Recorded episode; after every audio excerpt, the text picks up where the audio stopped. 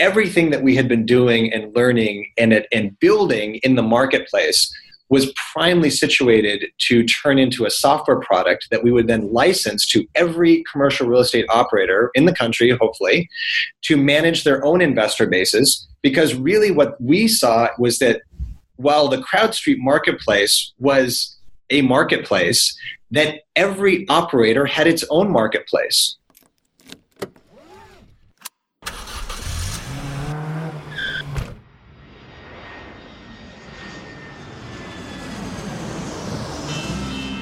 Welcome to Investing in the US, an Aussie's Guide to US Real Estate, a podcast for international investors and real estate entrepreneurs looking to break into the US market.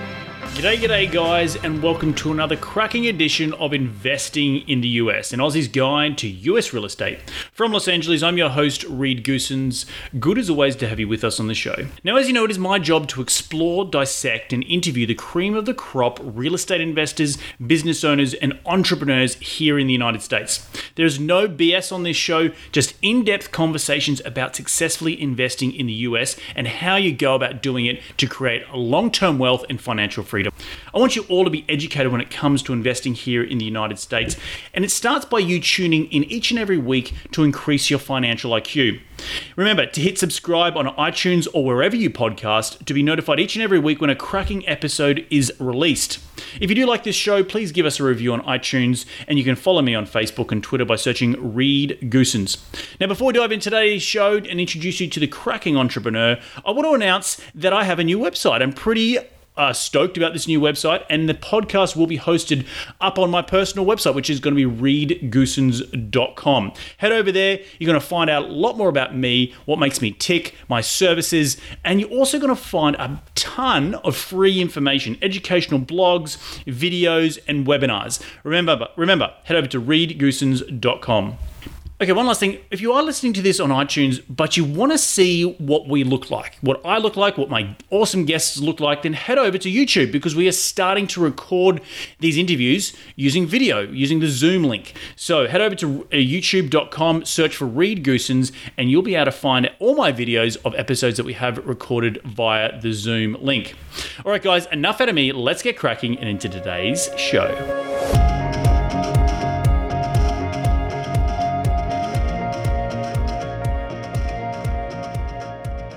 Today on the show, I have the pleasure of speaking with Ian Formigle, VP of Investments at CrowdStreet.com. Ian is a real estate private equity professional and serial entrepreneur with over 20 years' experience. At CrowdStreet.com, Ian oversees its marketplace and online commercial real estate investment platform that has completed over 125 offerings, totaling some $3.7 billion in project value.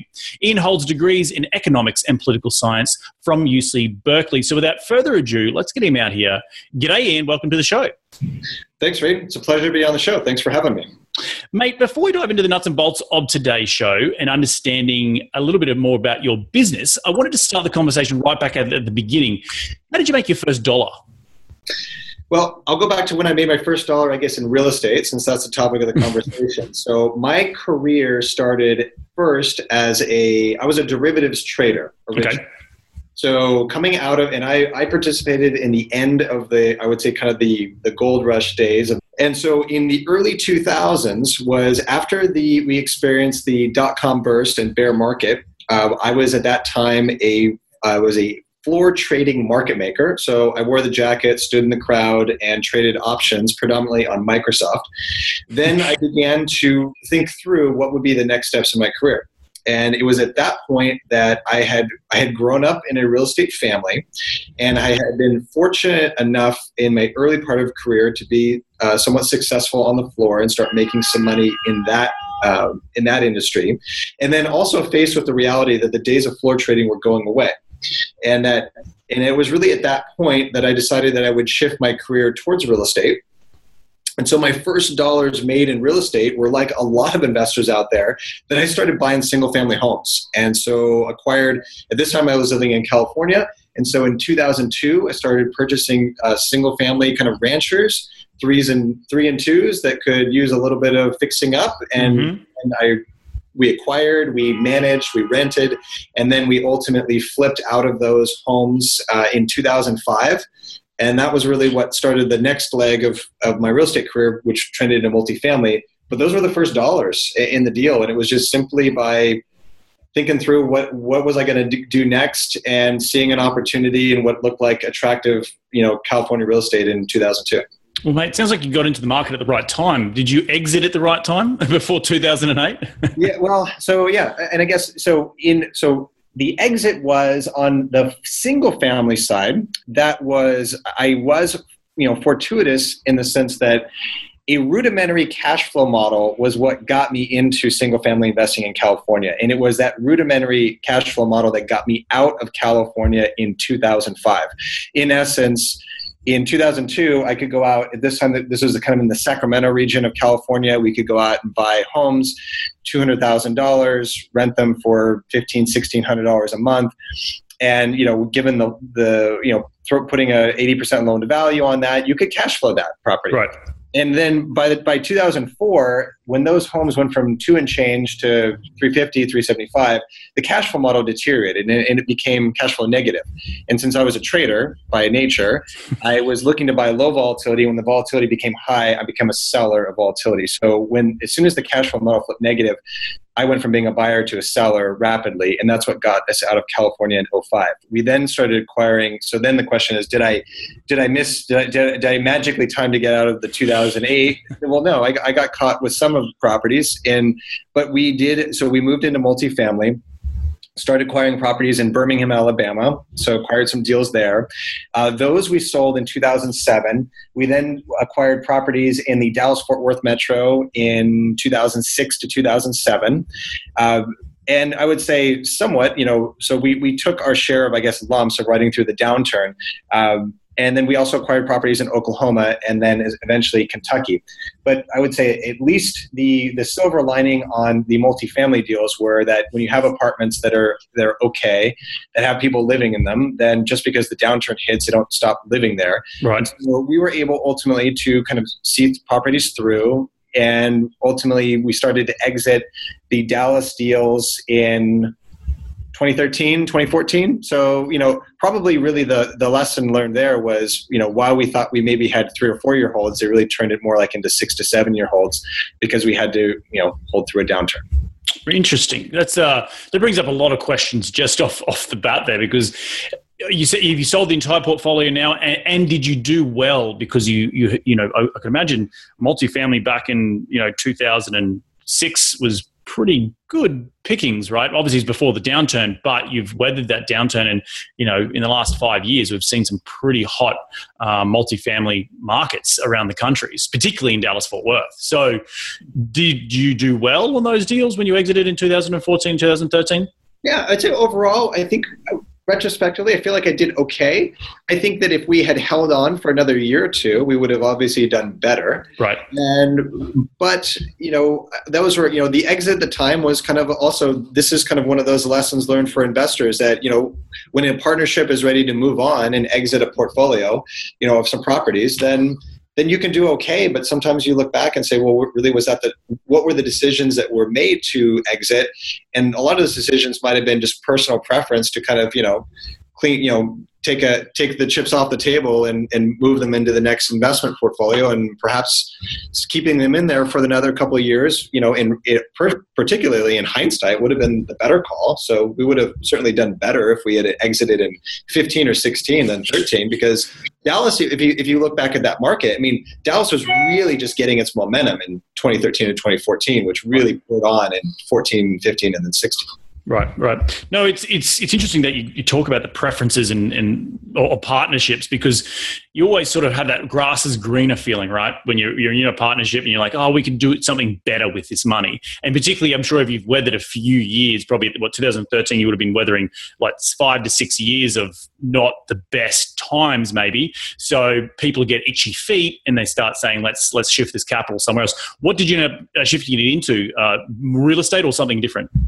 Yeah, I mean, I think for I mean, personally speaking, I think so. The answer was the partnership. The money was scattered in different directions. Some people were taking it and literally applying it towards their children's college tuition. Right. My personal case, you know, we had significant partnership interest in those deals, and what we ended up doing with those proceeds was investing really and then what became future investments both through my previous private equity group and then now on my own CrowdStreet platform. So we I, I literally some of the money coming out of those deals in, in Dallas is now scattered amongst a portfolio of properties that I've invested in through CrowdStreet. Nice, nice. Well, very good segue into CrowdStreet. Do you want to talk a little bit about the menu options and what CrowdStreet does? Well, let's just hang on. Let's just first talk about what CrowdStreet is, and then we'll get into sort of the options of services that people can can can use and use uh, CrowdStreet for to maximize their ability to maybe get gain access to to more deals. Right. So let's start at the beginning was CrowdStreet a um, a brainchild of anyone in particular, one of the partners, yourself, and why was it? Why was it? You know that what what sets CrowdStreet apart from everything else? Sure. So going back to the beginning, the CrowdStreet is in essence the brainchild of one of our co-founders, uh, Darren Powderly. He was a at that time a so if we go back to 2012, he was a commercial real estate broker um, at this time based in Bend, Oregon, and had obviously been a broker through the downturn and had seen, you know, as, as a broker, what he had been witness to was kind of a lot of inefficient capital structures through the downturn, seeing properties come, seeing them go, seeing how banks were reticent to, to lend and, uh, and see opportunity. And I think what Darren told me in getting to know him in the early years was that it was during that period of time that he started thinking to the future and thinking, there has to be a better way in the future to capitalize real estate in such a way that is not so dependent upon so few players. And that some of the downturn he saw attributable to this over concentration of power into, into the hands of a few. And that if we could disaggregate the, you know, and, and, and spread the control of real estate amongst, uh, you know, spread it more thinly across a much broader audience that ultimately that was a more sustainable model for the future. Then, concurrently at the same time, was when the Jobs Act was then coming about. So that was passed in 2012. Title II of the Jobs Act, which went live in the fall of 2013, was what enabled the Crowd Street marketplace to become a reality. In that it was going to enable for the first time since well since the securities act of 1933 you know the public general solicitation or advertising of private Reg D offerings. So Darren was looking at, uh, at all this happening, seeing the legislation that was coming to fore, and then determined at that point that he saw the opportunity in that if we could now publicize and talk about Reg D offerings in a way that we couldn't do before, that we could put them online. And if we could put them online, we could start showing them to people that had never seen them before, or maybe maybe had seen them in their own backyard, but had certainly never seen them from across the country. And that if we could do that, then we would have an opportunity to actually apply technology to this new world of you know generally advertised commercial real estate offerings.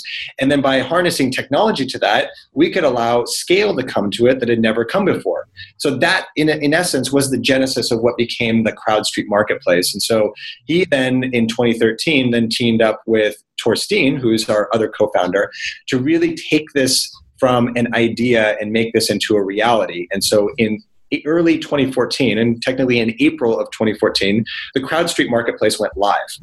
And so then the first where when I, and then where I come into the picture is that once the CrowdStreet marketplace went live, they actually had something to to build and grow, and then they needed their first you know kind of key uh, executives to to wrap around them to to form the original you know the original exec team. Uh, at that point, when I when I was approached by CrowdStreet, there was a VP of product and marketing who had who had just joined, and he had come from a large uh, accounting software background. He had actually, you know, managed teams of uh, software developers and built you know massive institutional enterprise software products that were now generating hundreds of millions of dollars of revenue for their for his previous company. And then they they approached me and said essentially now we need a we need a chief investment officer. We need somebody to who comes out of a real estate private equity background who can understand you know real estate private equity offerings and manage what you know would then become the CrowdStreet marketplace. Interesting. That's a very, very in-depth explanation of, of what CrowdStreet does on, on the on the investor side, but then also I know just from from speaking with you that and, and speaking to other people that it also helps on the sponsorship side.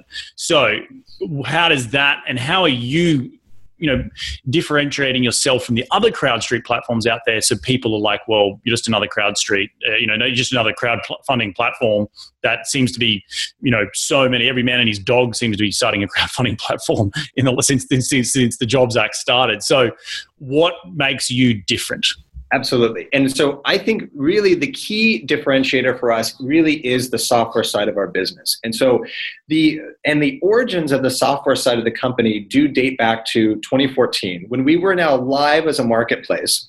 But we were learning rapidly in that in those early days of 2014, you know, when this when this was kind of we were at the forefront of the first wave of crowdfunding platforms. And what we learned as we got out there and started talking to sponsors and experiencing what you know was going to become of this new world of online you know capital finance of crowd of crowdfunding you know real estate was that in the sponsors out there acknowledged the need to go online, which was why they were talking to us to, to go into a marketplace. But that by seeking out best in class sponsors, we understood that every sponsor who approached us already had an existing investor base and that this was simply a modality shift they were going to do exactly what they were doing for all of the years that, at which they had been doing it. They just now needed to do it in a modern fashion. And so, as we got to know these sponsors and we, we got to empathize with that story, and then we overlaid that with asking them the question of saying, I go to your website and I see an investor portal login. What is behind that? And they would typically say one of two things either A, nothing, or B, you know, two, uh, a, a, a, glorified Dropbox that we deployed in 2006, and it really doesn't work so well anymore, and we've more or less forgotten it.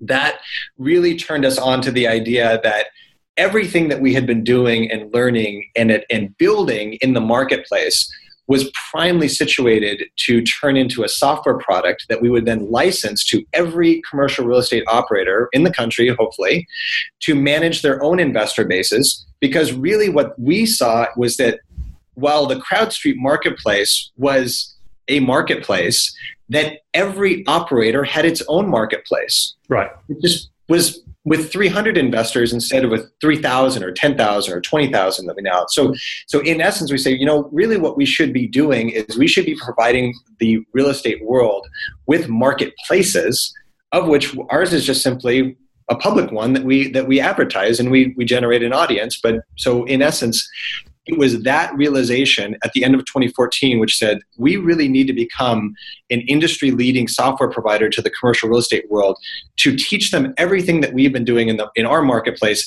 for they can do their own marketplaces and this wasn't necessarily this wasn't a new idea this was something that Amazon had figured out in the 90s with e commerce to say, when you know how to build a marketplace and then your clients are are retailers that are now trying to become e-tailers and they have no idea what a shopping cart is or how to take a payment processing online that we could solve if we could solve the real estate private equity equivalent of those we would potentially have a very powerful offering of offering them software tools to go online at the same time that would then integrate seamlessly to a public marketplace that would enable them to meet new investors which they could ultimately manage through their software that were subscribing to us. So we, we went down that path. We launched the software product in April of 2015. Really started getting it going in the summer of, of April uh, of 15. And now we have upwards of 100 companies that license the software that manage, there is over there's over $3 billion of equity that is managed through those amongst 26,000 investors out there that, that are those software subscribers investors and we simply now we power their online experience and we even now power the online experience of a, of a couple crowdfunding platforms out there so so now we so we've now found ourselves in this you know so that is the the kind of that is the bifurcation of our business model that you know ultimately and, and my goal by running the marketplace is I, I hope to scale and and build a you know a 100,000 investor, you know, marketplace. But my ultimate goal is, is that that becomes an insignificant portion of our total revenue. Um, because right. we, we we ultimately know that we think that the most you know kind of transcendent possibility here is really as as a you know software provider to the commercial real estate world. That's very, very interesting. Very, very smart. Uh, for, for, first and foremost, um, a few questions that come out of the whole you know, you still talk about the, the fact that each and every investment company has its own organic investor database 200 300 people so this software does it link into to my own website whether it be rsnpropertygroup.com or does it link into crowdstreet.com slash invest you know investment company here name you know what i mean Absolutely. And the answer is it links off of that own sponsor's website. So let's just say we go to abccapitalpartners.com. Right. And they're a reputable, you know, a multifamily operator based in the southeast of the United States. They have their own investor bases and they have a portfolio of 5,000 units and are acquiring, you know, another 1,000 this year. So we, they would come to us and say, we want to move online and we want to manage all of our existing relationships, all of our portfolio, and then be, be, be able to market new investment opportunities to our own investor base. So they would they would subscribe to our, li- our software.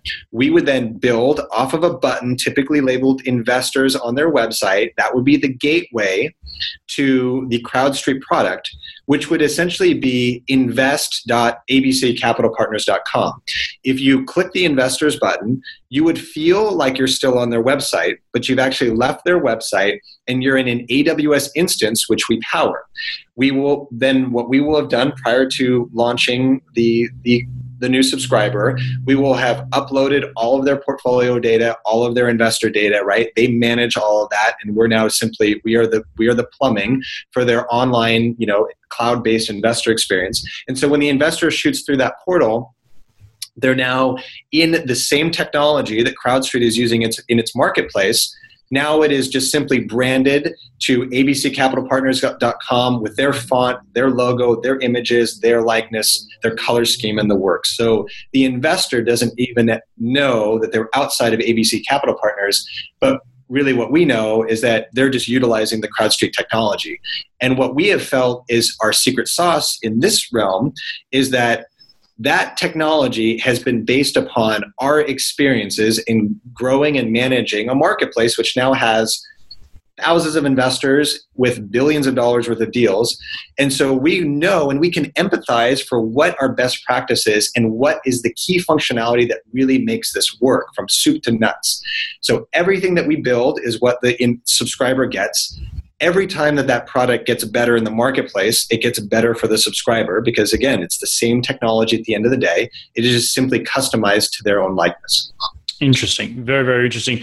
So, talk to me a little, little bit about the, the you get the back end. Love the idea of having a my own. It, may, I guess it would also take before I get into that question. It would also take these existing investment firms maybe out of the the dinosaur age of trying to do everything via email and security. And I know personally, I've been involved in some issues where transferring data back and forth via email can be a bit risky, right? So having this sort of online platform rather than just a glorified Dropbox, it gives the the existing investors some more confidence that you know, hey, these guys are taking their you know, excuse me, shit seriously, and and and and they're starting to come out of this dinosaur age, so they're starting to more evolve, and it becomes a more seamless interface. And you know, I can click on the PPM straight away and sign it. I can get my K ones, blah blah blah. You know, so that's all well and good. How do you then have the other side of it? Because obviously, access to white powder is the biggest inhibitor for any sort of investment firm. So to then have a platform, what are you doing to attract more and more investors to CrowdStreet to then funnel them through to these individual investment companies and their associated ABC white label backends? Yeah, so I think there's kind of two sides to the answer to that question. First, so from the perspective of the CrowdStreet marketplace, our number one tool for attracting new investors to the platform is is online. Right. And that has, and even to this day, I would say the, the, the still the number one contributor is the simply the organic search that occurs.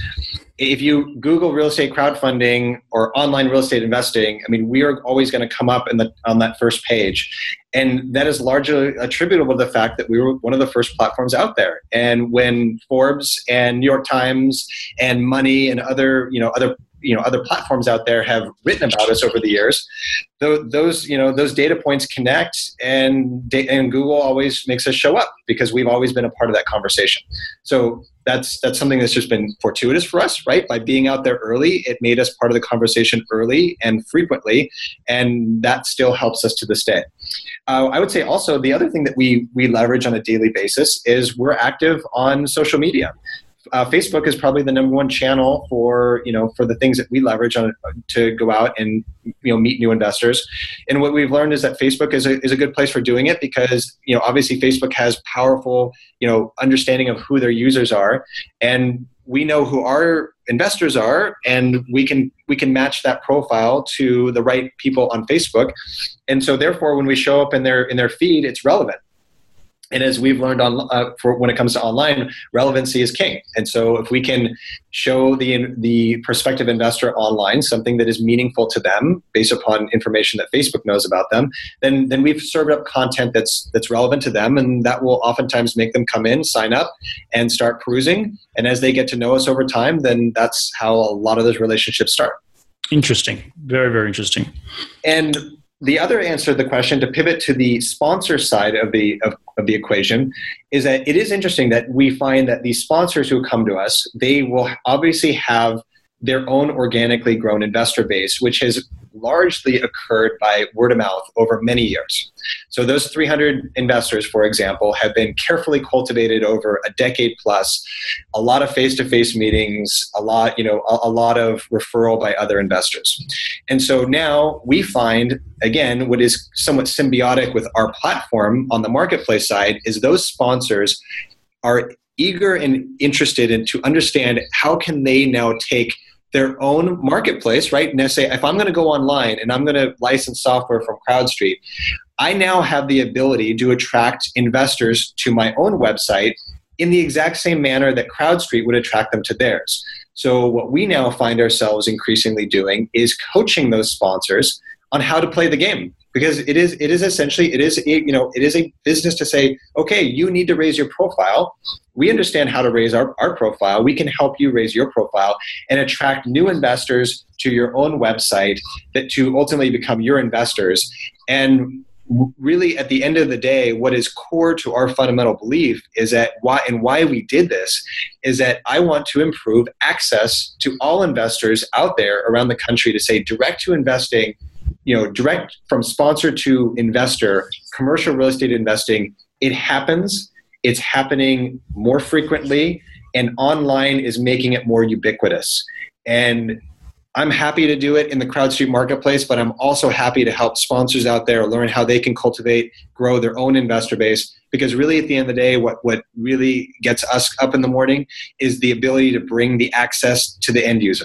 Right well, that's very, very interesting. I think guess my first comment is that you now sound like you're a marketing firm as well, teaching teaching these investing platforms or these investing companies how to use Facebook ads and you know attract funnels and all that sort of stuff. And I know you and I have had a we had we met at the IMN conference and we had a massive talk about funnels.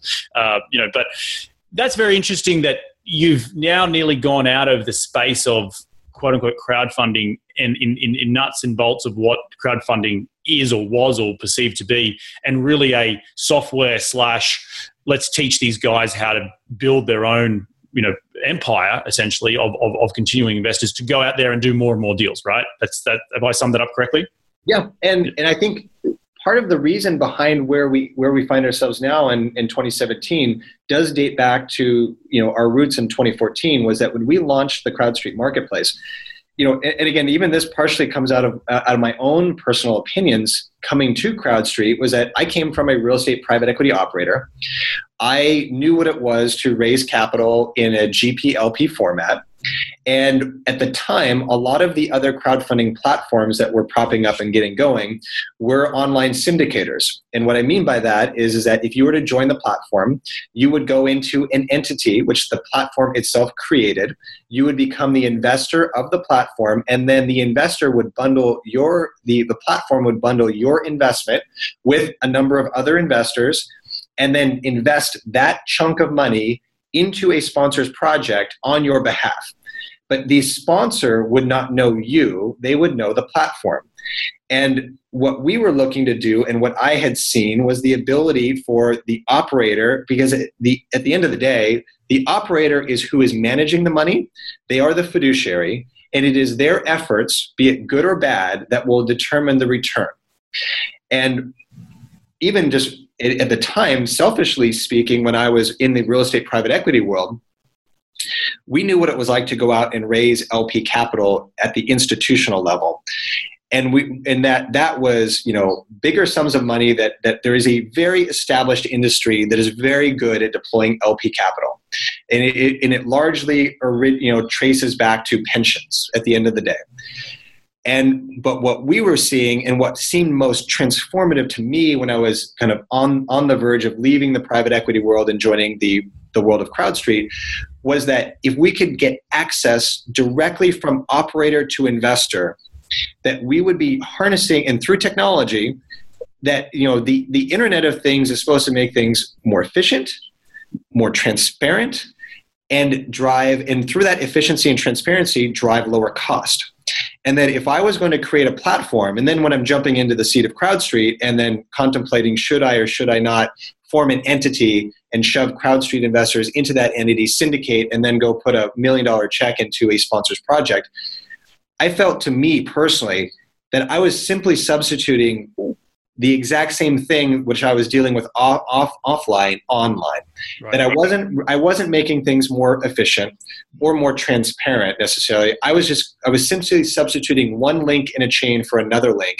But if I could connect operator to investor directly and add value by creating that connection and making that connection efficient and scalable, then I would be removing a link in the chain and therefore we would be doing we would be doing what we would hope to do eh, which was to make this world better for everybody.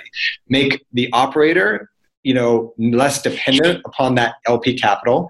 Make the investor understand and get to one step closer to the deal and ultimately have better returns on both sides. And so that was that was part of our vision and that's why we stuck to our guns. And that is one of the ways also today that we are different as a platform because CrowdStreet, again, I'm not investing in those deals. It is those investors. I'm simply providing the technology and the marketplace to make it happen. Very interesting, and I love I love that thought of you know disruption. Right, that's what it is. It's disrupting a an industry that has been you know uh, institutional placing capital. People get the middleman gets a bunch of fees, and you know you get LP capital into your deal. Right. Talk to me now about the business model behind CrowdStreet and the menu options for a both investor and an operator, from the free stuff to the you know caviar that we have on the, the I'm sure the the white label software, right? Sure. Okay, so I'll start with the investor side and then pivot to the sponsor side. So on the investor side, the to join CrowdStreet and to start looking at deals and to ultimately begin to invest in deals, there are no direct fees to the investor. So we have we have cultivated a marketplace in saying what I'm my goal is to provide education, provide a menu of choices as you described, and then provide a path for those investors to find the right investment and then ultimately invest in those transactions which they find on the marketplace. It is fair to say that what at the end of the day that, that the investor will end up paying an indirect fee because the fees of which CrowdStreet charges are paid on the sponsor side, but they ultimately, and I would say not in every case, but most commonly, become a deal cost. Just like a, just like a legal fee or an appraisal fee. Well, now there is a fee for CrowdStreet in the in the capital stack, which will show up on the website, and investors will see you know essentially what CrowdStreet is being paid in a deal. So at the end of the day, what I think the most accurate way to describe it is that in when it comes to the deal, for those investors who participate in a deal, there will be a sharing of fees amongst sponsors and investors. Uh, they'll become, like I said, they'll become a part of the capital stack, so everyone will kind of pay their pro rata share. You know, at the same time, in the world of private equity, there's called there's you know preferred returns. So because the deal cost goes up, then the preferred return becomes a little bit higher. So in essence, the sponsor is subordinating its potential to earn profits, you know, to that fee itself. And again, at the end of the day, the fees aren't huge, so th- they show up. Oftentimes, our fees are, are less than legal fees, so it's just a part of the the total capital stack.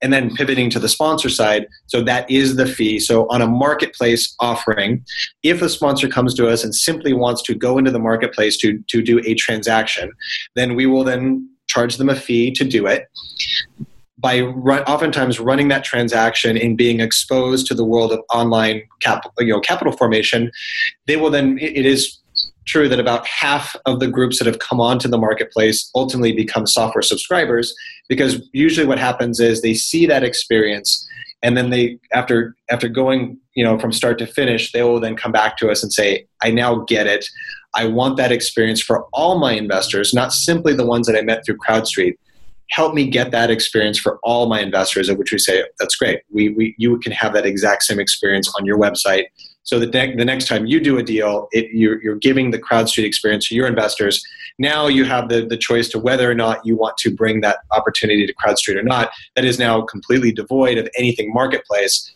that is a software subscription Interesting. And what's the software worth for a investment? And then what is the fees? I guess it's everything's on the investor side. Uh, sorry, the operator side, correct? Yeah. So on so uh, uh, to to kind of roughly give you a a range of fees on the sub- software subscription side, you know they start at high single digit thousand dollar, you know eight or nine thousand dollars is kind of the minimum software subscription. You know it can range up to. We do have some global enterprises that use the the you know the software, and so it could it can range up into six figures, but you know we'd have to be talking about fifty thousand investors and you know large large enterprise um, deployments. Um, you know, but with a lot of the the sponsors on the platform paying, you know, somewhere towards the lower side than the higher side of the range. And then on the, you know, on the marketplace side, then, you know, fees are going to end up the, the way that I always it, it, sponsors like to talk about cost of capital. That, that's the easiest common denominator since that's the world they come from. And so while we do not charge on a, co- a, cost of capital basis, if I look over the data of all the history of what we've done, I can tell sponsors that in general, if you take my flat fee model and you kind of equate it, on the high side, it's still less than 3% cost of capital, but it's high twos. If we do a larger transaction and it ends up dropping down below two points of cost of capital, it can get down in the high high single, you know, one one digit you know, range. Interesting. That's that's it's, and that's on a subscription basis with the with the, the software, or is it just a one time fee? The on the it's a it's an annual subscription. Mm-hmm. That on the software side, and then on the marketplace side, there will be there's two sides to the fee. So there is a there is a year one fee, mm-hmm. and then there will be a ongoing fee for managing the investors that will occur over the lifetime of the investment. So let's just say it is a five year business plan. Then what we will do is if the sponsor simply wants to go into the marketplace, raise capital, and then manage those investors, let's say we, we help them find 50 investors through the marketplace then what what we will what we explain to the sponsor is that in essence you're now coming into an online environment to make to forge an online relationship. And so therefore the bargain that you have made with the investor is that you will manage the investor in that online environment for, for the totality of that investment. And so that is why we have an ongoing subscription fee in the marketplace just for that deal because we can say well okay sponsor now that you have 50 investors there are ongoing re- reporting requirements on a quarterly basis and an annual basis for reports and K1s and so forth. And that we will then give you a very cheap subscription, you know, call it four or five thousand dollars a year, for example, to then use CrowdStreet technology to manage those investors online. But it will be with our name at the top, not your name, and it will be through, and the investor will understand that that is through the CrowdStreet marketplace, and that the sponsor is logging on and then communicating directly to those investors through our platform. So that's that's kind of how it works on both sides, which I said, which is why in some ways by using that software online, but through the CrowdStreet environment, is why there, there may be a propensity for them to ultimately decide to, to use it for themselves because once they start using it, they like it, they experience what it is like to manage investors online. And really, the, the, the, the, the core value proposition is what I've seen is that managing 15 or 20 investors online is about the same as managing one investor offline. I can definitely concur to that, mate. I want to talk to you a little bit about your ebook uh, that you've just written. Uh, pretty, pretty awesome little ebook. We in in that ebook, you talk a little bit about the Harvard management uh, process and the way in which they make uh, returns for their investors. How have you used that? model and tr- to, to help and you maybe have already touched on this but to help create that again the platform the ecosystem that is crowdstreet.com yeah, so I would say, in essence, I mean, so the Harvard and Yale, the, the endowment models of investing, I have personally always found to believe that they are a superior model to most other out, the other models out there, and, and their, their track records prove it. Which is why I was interested in, in writing the article. And when you peer into that portfolio diversification and you understand what is it exactly about Harvard that they're doing that is different than the, the traditional asset manager, is that they are they have a heavy allocation to direct commercial real estate investments.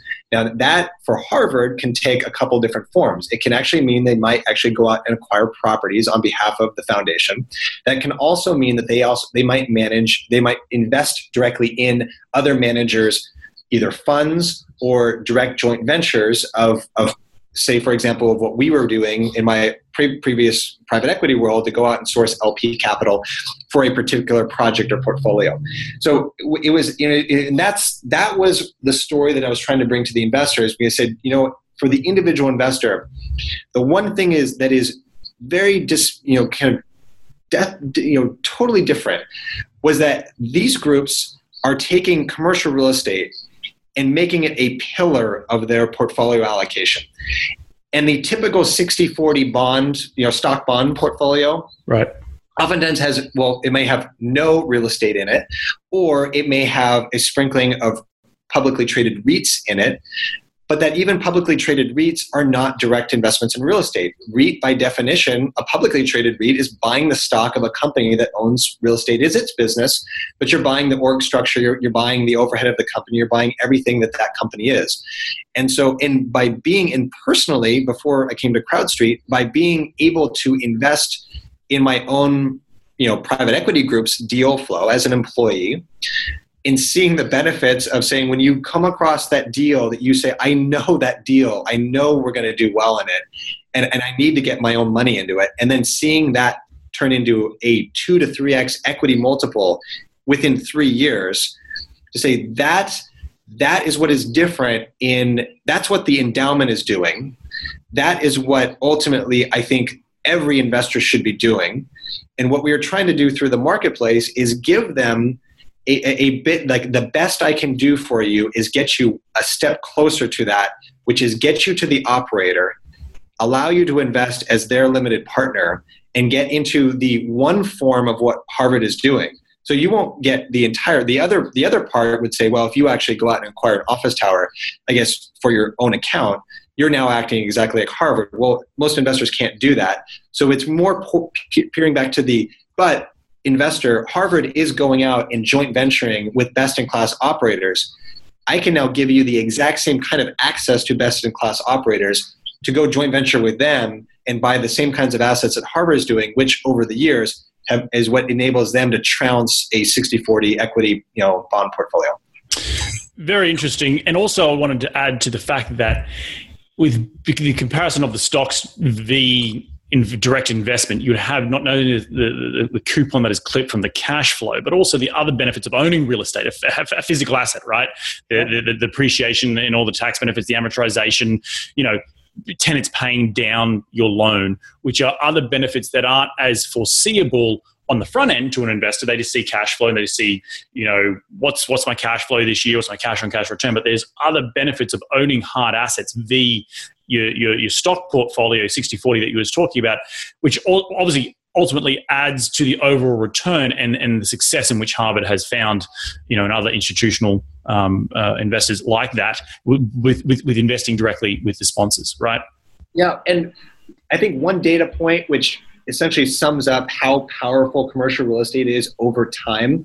And again, I think the key is to think about it over time that there might be windfall opportunities to earn great returns over two or three or four or five years, even. But if we want to think more cycle agnostically and think, mm-hmm. 10 years, 15, 20 years. There's a there's a very good reason why if you look at the family office, you know, industry, the business of the country. And as I over the years I've been able I've been, had the fortune to, you know, get to know family offices, understand what they do and how they do it.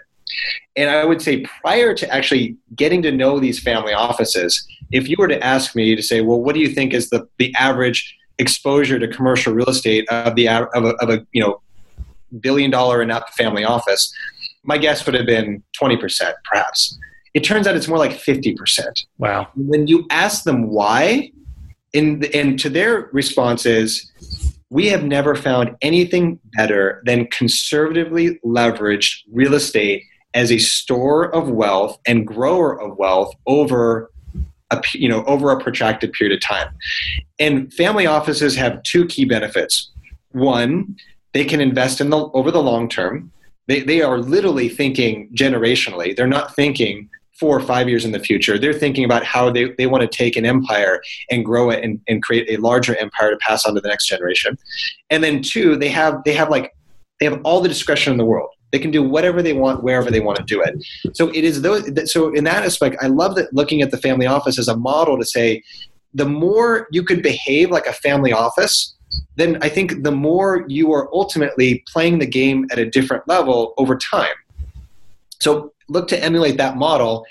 Think more long term. Think beyond the next cycle you know try to find the best way to get to the best opportunity of the access to those deals that will that over time real estate has just never been there's never really been a better store of wealth than hard assets like commercial real estate yeah, and I think the biggest thing is it is commercial real estate when you're valuing the value of the income, right? It's valued on, on net operating income, which then, unlike single family or resi, is valued on comps and can be more market driven rather than you know a value add commercial space, multifamily, you know storage unit, whatever you're going and adding value, increasing the NOI.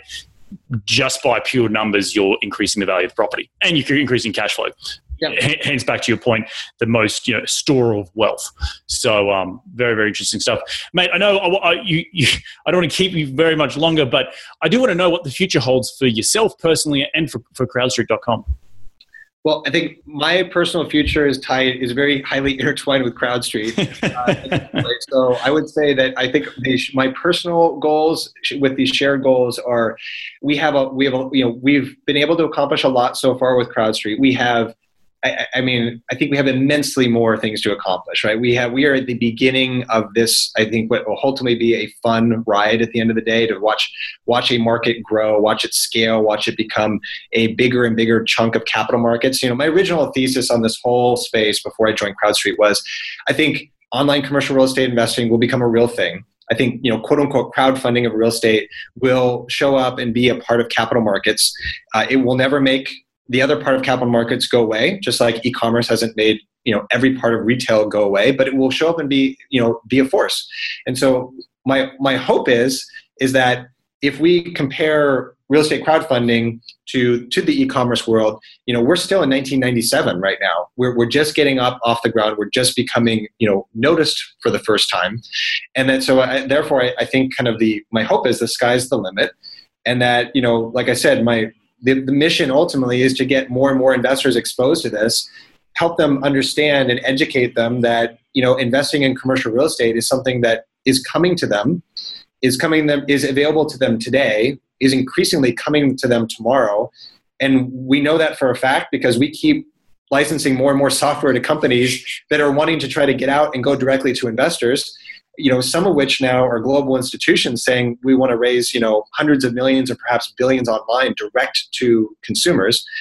And to say that the world, is, you know, the future is bright for the individual investor and that that's that's a great thing and you know we look forward to just basically playing our our part of you know helping this get done that's that's so awesome. We didn't even talk about today, which I, will have to get you back on for another show, uh, about the whole side of that online market and trying to attract those uh, those investors through the funnel into the, the, the, marketplace to then be that investor and, and how that mind shift of investing has changed from a very mano a mano, i.e. the the the the old school way of, of doing business in real estate, which is how these investment firms have created their wealth over the years. It's just through 300 or 400 people in a one database. They cold call them, they know them personally, word of mouth, to now a world of I'm scrolling online. I want to invest fifty thousand dollars here. I want to invest hundred thousand dollars there, which is still, I think, in, as you said, it's in its infancy, 1997, but such an incredible, exciting future ahead of us. I want to end the show with giving uh, you giving me your top five investing tips. Ready to dive into it? Yeah.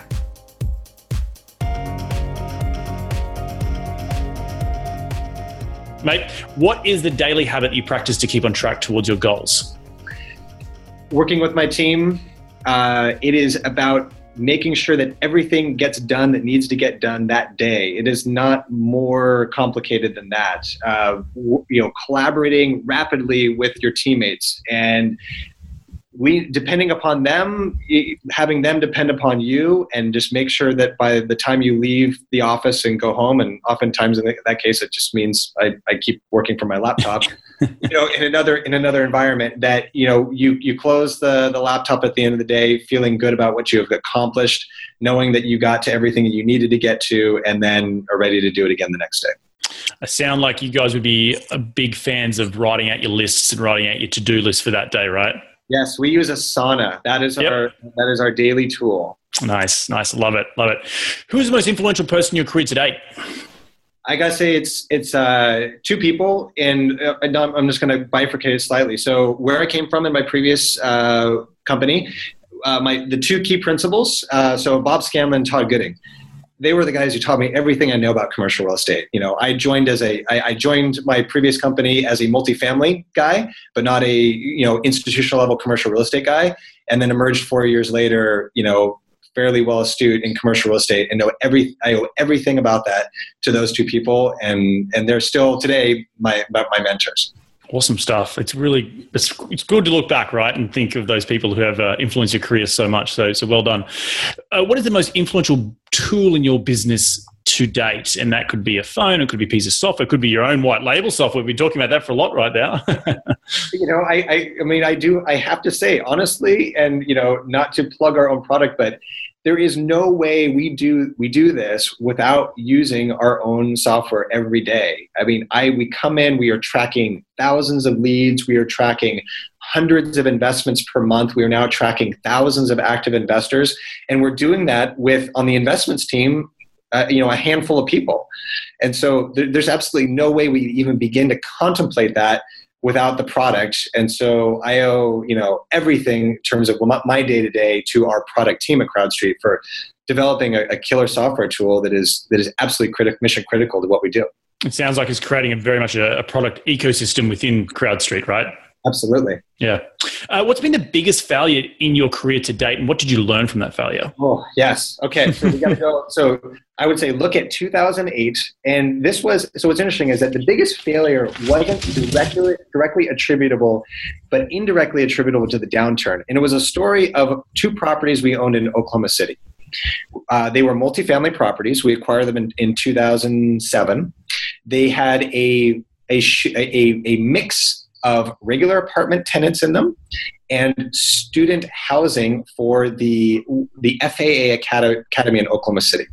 Uh, in essence, there's a lot of people who, who go to Oklahoma City. There's an airport there. The FAA Academy is there, and there are people that will come in from as short as three days to as long as 16 weeks for um, air traffic control training.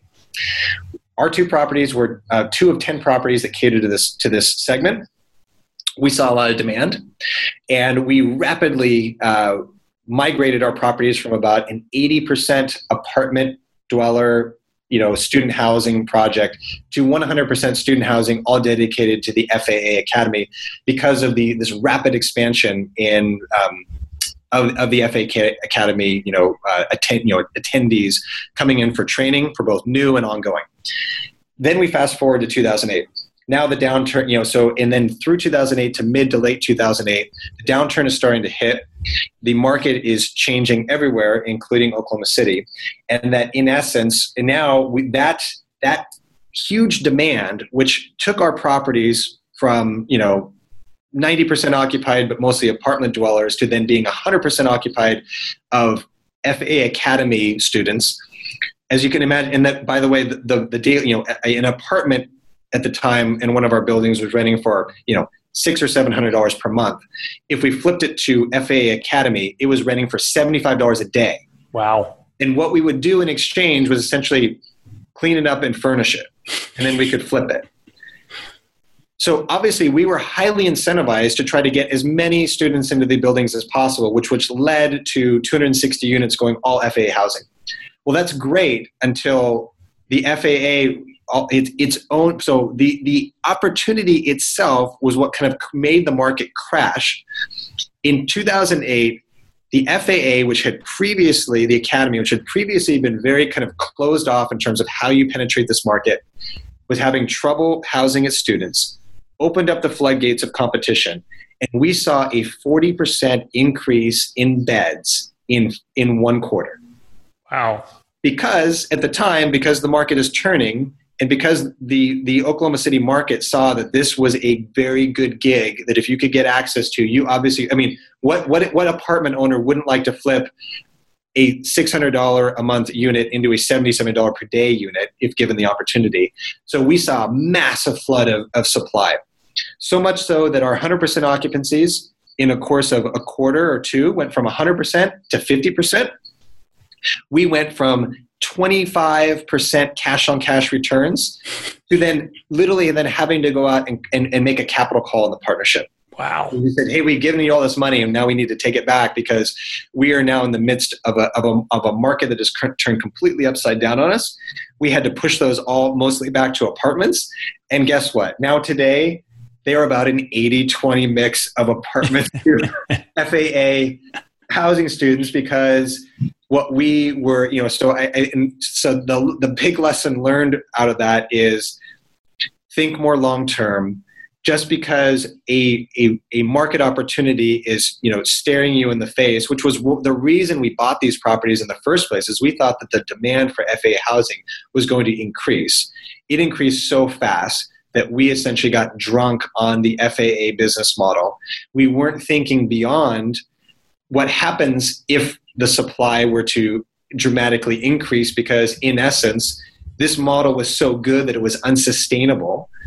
And, and so that that was that was a hard lesson learned. And we had to ultimately so we had to unfurnish you know two upwards of 200 units.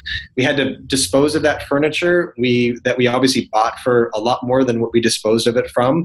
We had to go out and you know remarket to a tenant base that we had we had started to basically push away.